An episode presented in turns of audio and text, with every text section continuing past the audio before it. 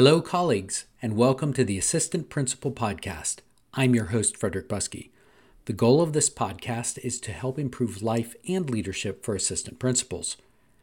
Today's episode of Five for Friday recaps the strategic leadership emails for the week of October 3rd through 7th, 2022. If you already get my daily leadership emails, then I hope you'll find some added value here. And if you don't already subscribe, you can find a link on my homepage at frederickbuskey.com. Many readers like to begin their mornings by reading the email and setting a leadership intention for the day. But don't feel any pressure to subscribe. You're already doing more to grow yourself than many others out there simply by listening to the podcast. So, we're picking up this Friday on a theme that we began last week.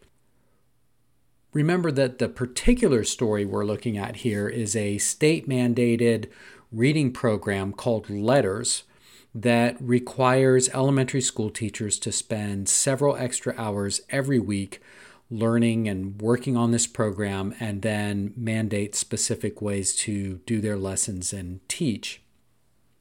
We noted that not everybody's on board with this. But we also mentioned that it doesn't have to be a state mandate that we're talking about, right? This could be any any number of other things. But what we're really trying to do is understand why people don't do the things that we ask them to do. We also looked at the idea of M equals V divided by E, or motivation equals value divided by effort. The more I value something and the less effort it is, the more motivated I am the lower the value and the higher the effort, the less motivated I am. Okay, so let's pick up with our story. On Monday, we talked about clarity. Just because we as leaders think the message was clear doesn't mean that the other person understood. That overwhelmed teacher that we talked about last Thursday, I think, who's trying to juggle too many things, they might have, they may not have understood what the expectations were. Instead of assuming the teacher is ignoring or non-conforming, I could begin with asking what they think I want to see. I could also provide key look fors of what implementation of my expectations might look like. As an aside, when you're working with highly skilled people, it might be beneficial to decide collaboratively what implementation should look like a shared goal is so much more powerful than one that's just communicated from above. On Tuesday, I noted that events in people's lives and in the world impact their work. We have all taken that lesson in multiple forms the last few years. And as crazy as things have been, they're really not going to settle down. In my younger years, I believed that work and life should be separated, and that when life was challenging, we just put all that stuff in a box and put it up on the shelf. Suck it up, soldier on. That was, or if it wasn't it, it is now, it's a flawed, unrealistic, and unhealthy approach. Now, having challenging stuff is not an excuse to not perform at work. At the same time, Last June, when my mom had emergency back surgery, any plans I had to do new things or make changes were all put on hold. So, things in people's lives really do impact their ability to do their jobs, especially when we're asking them to do something new and make some kind of change or big implementation. I concluded Tuesday with kind of a hard dose of reality. Like, let's be honest right now. The world is not in a good place. We're being confronted with the effects of climate change almost daily. As I record this, a hurricane is barreling down on Tampa. You'll know when you listen what the results are, but it's just getting ready to hit landfall now. Putin is talking about using nukes. The divisiveness and the ugliness of our politics creates tension and angst among family and friends. The economy's bizarre. and the disparity of opportunity based on race, language, and other factors is being exacerbated by all these things. It's a lot to absorb, it's a lot to carry. It's a hard time right now. So understand all of these external events, as well as what's going on internally for people, it impacts our ability for change. On Wednesday, I put something out there that maybe is controversial. I don't know. But I suggested that sometimes people are right to resist change. All those things we talked about yesterday, or that I covered in the email yesterday, all that negative stuff, just, I guess, being honest, why? Why are we doing big mandated implementations right now? We're coming out of two years of a pandemic. There's still all this other stuff going on. Why? Why are we doing that? And if you've been in this business very long, you know where this is headed. You know we're doing a big implementation this year. There's a lot of money behind this at the state level, so we'll probably do a bunch of stuff next year. But after that, this thing's going to fade out. In five years, if I ask you about the LETRS program, you're either going to roll your eyes or have no clue what I'm talking about. So, a lot of times when people resist change, especially people that have been around the block a few times, they're right. Our penchant for big change is sometimes mind boggling, given the lack of results from most of these initiatives. And again, experienced people know this. Some of them conform and continue to do what we ask, but others, they drag their heels, they resist, they even sabotage. And, I'll be honest, and you're free to disagree with me here, but I can't condemn them for this. They're acting rationally based on prior experiences.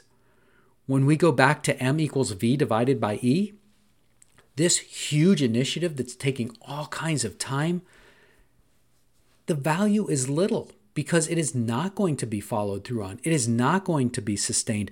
And let's be honest, as school leaders, with everything we've got going on, are we following up on all these trainings? Are we doing look fors and doing observations and then using those observations to drive the next level of training?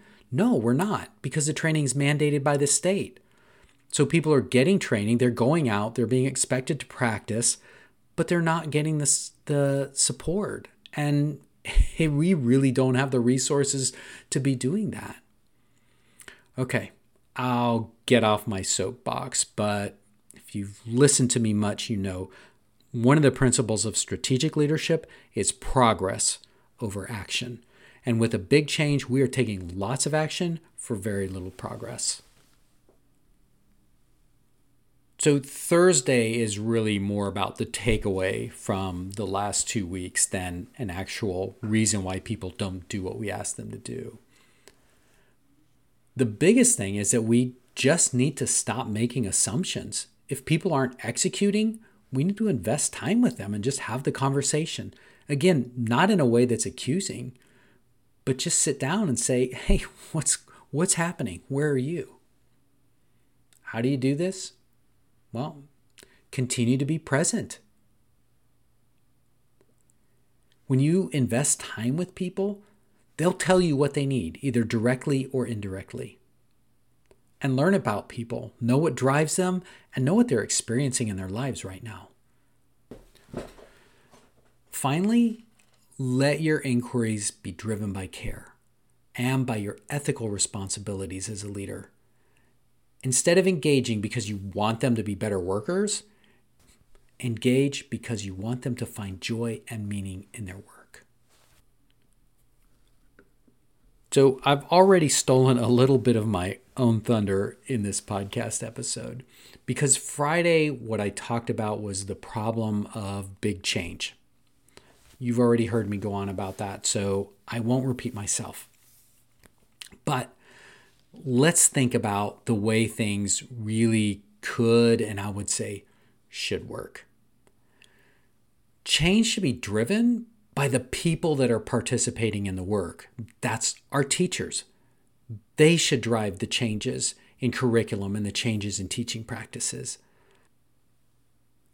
Any prolonged initiative should include elements that lead to immediate improvements in people's work at each step of implementation. And I would argue this in the face of mandates, it's the responsibility of leaders to identify the elements of the mandate that are consistent with the needs of the organization and then integrate those elements into the real work. It's also the responsibility of leaders to protect teachers from having to do onerous work that is not really going to have a major impact on instruction. Again, some of you may disagree or push back on this. And in the daily email, I really invited people and asked people to email me and give me feedback. Um, I don't want to be, I guess I'm okay with being a contrarian, but I also want to hear how I'm wrong and hear what other people are thinking.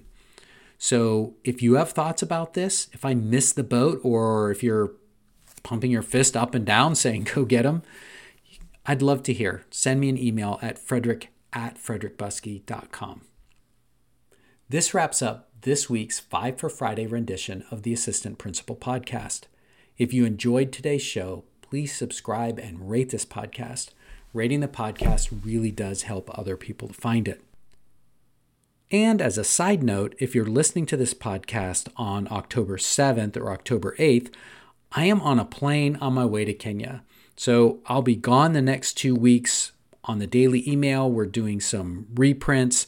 I'm not sure if we're going to get the Five for Friday editions out. I'm trying, but there's a lot to do before I get on that airplane. If we don't get stuff out, please be patient with us and know that I should have some really interesting experiences and perspectives to bring back and share with you all on my return. All right. That wraps up our show. I'm Frederick Buskey. I hope you'll join me next time for the Assistant Principal Podcast. Have a great weekend. Cheers.